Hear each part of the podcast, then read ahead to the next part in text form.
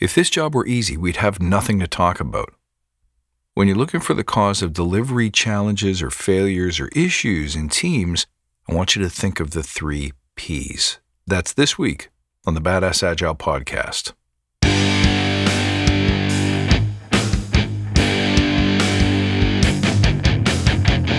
Greetings, team.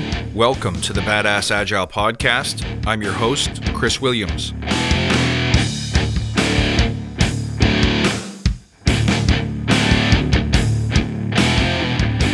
Hello, crew. Welcome back.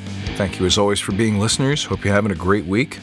Listen, I want to give you something to think about, something to contemplate that might help you address the root causes of issues or failures when dealing with teams.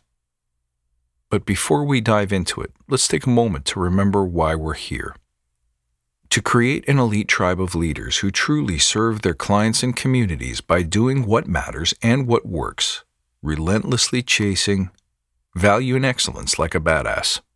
There's so many resources out there about what you need to do to be agile, but we focus on who you need to become in order to lead teams.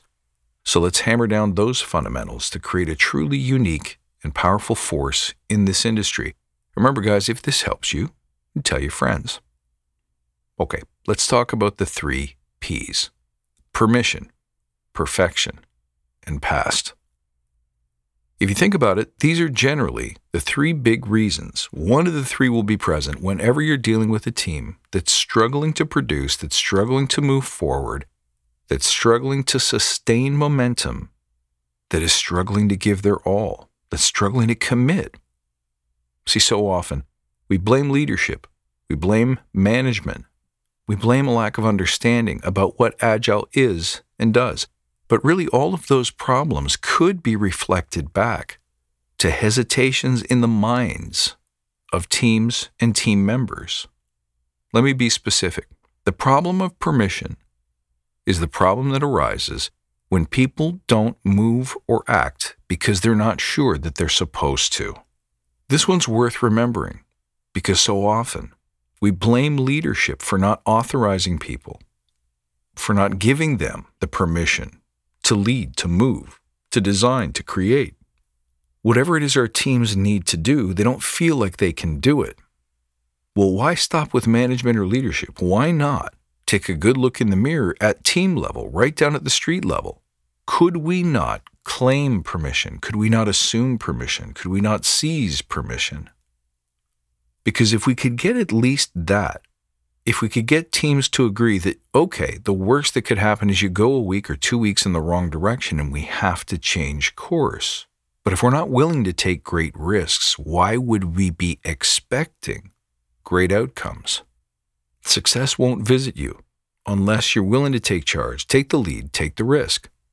So now, as coaches, it's incumbent on us to help fix the permission problem by getting that recruitment from the leadership. And it's a simple question. It's simply a question of educating leadership, management, executive on what giving that permission actually looks like. It basically looks like this.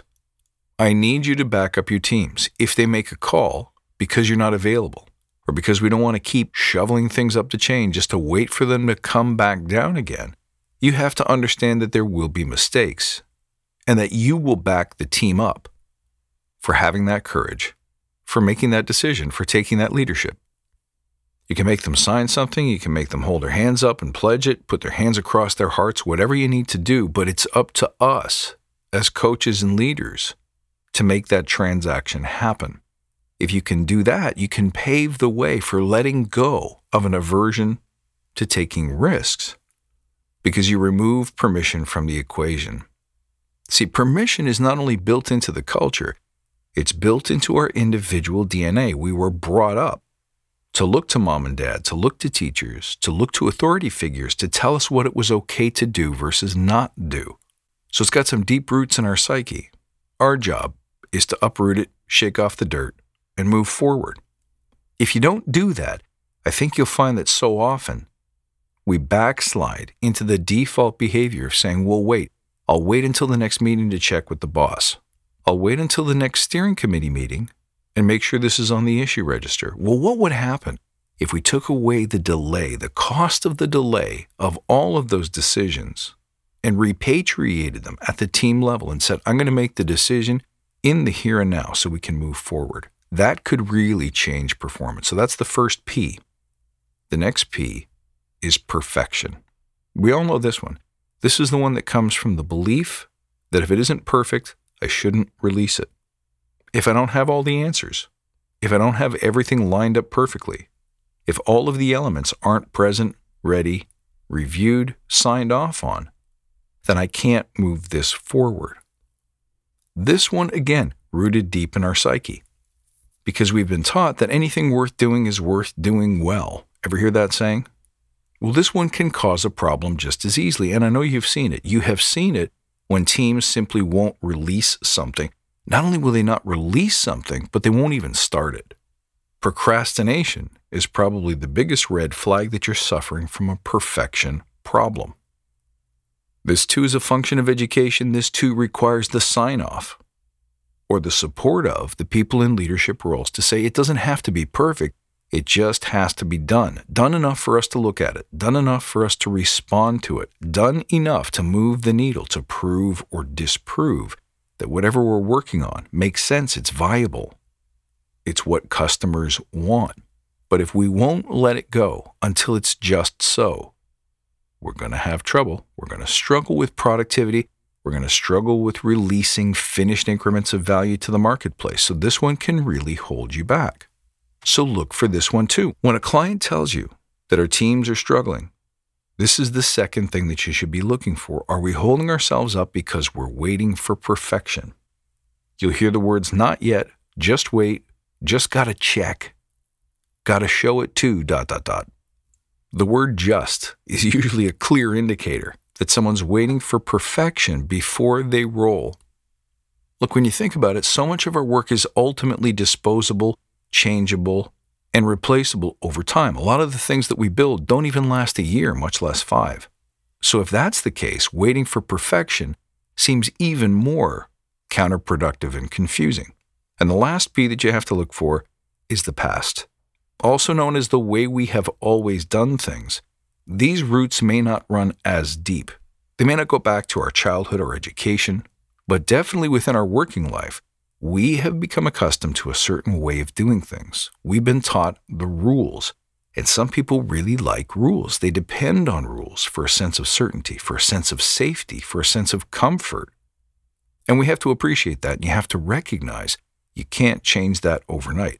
And if you do try to change it too quickly, you're going to encounter backlash. You're going to encounter what I call violent opposition. Not physically violent, but it's going to be loud, it's going to be noticeable, it's going to be painful. One mistake we make as agilists is to assume that we know a way, and because we know that way, it's better than whatever way you're clinging to. Other people aren't going to see it that way. They like what they had just fine. Introducing instability creates panic and mayhem. People want to know what does this mean?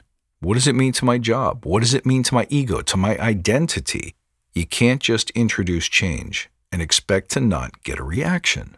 So the past is very powerful. And here, the blowback can come from any level. Within the teams, within the management, there will be sometimes people in positions of very great power who don't want to let go of the old way. And sometimes it comes down to a courageous conversation of saying, look, if you want change, if you want better results, you're going to have to let go of what we think we know about how to get them because it's clearly not working for you, or I wouldn't be here. So it's time to let go of the reins. It's time to say that the way we have always done things, the things we've done in the past, even the results or the negative consequences that we have experienced in the past, are just that they're in the past. And what worked before, or what happened before, was perfect for that time. But for what we're trying to do today, we need a new approach. We need to focus on the future, or at the very least, on the present instead. Magnificent change comes from broad, bold brushstrokes. We need to take them, and we need to take them together. It doesn't make what you did in the past wrong. It just means that it may not fit for the kind of results and outcomes we're looking for today. So it's time to try and experiment And hey, I'm here to protect you. I'm here to save you from the consequences of failure. Let me deal with the leaders. Let me deal with the blowback. And I'll tell you what, if it doesn't work in a sprint or two, we can roll back to the way we've always done things, or maybe we can try something else. And you can decide. But one thing I'm certain we can all agree on in this moment is that nothing lasts forever. Therefore, nothing works forever. We must change. It's our duty to adapt to the times. Think of what the word agile means. It means the ability to be nimble and to change rapidly, minimizing the consequences and the downside of rapid change while maximizing the benefits and the glory. That's what I'm here to help you do. Folks, I hope the three P's help you contextualize and make sense of some of the problems you may be seeing in your team room and start helping you solve them. Let me know how it works for you.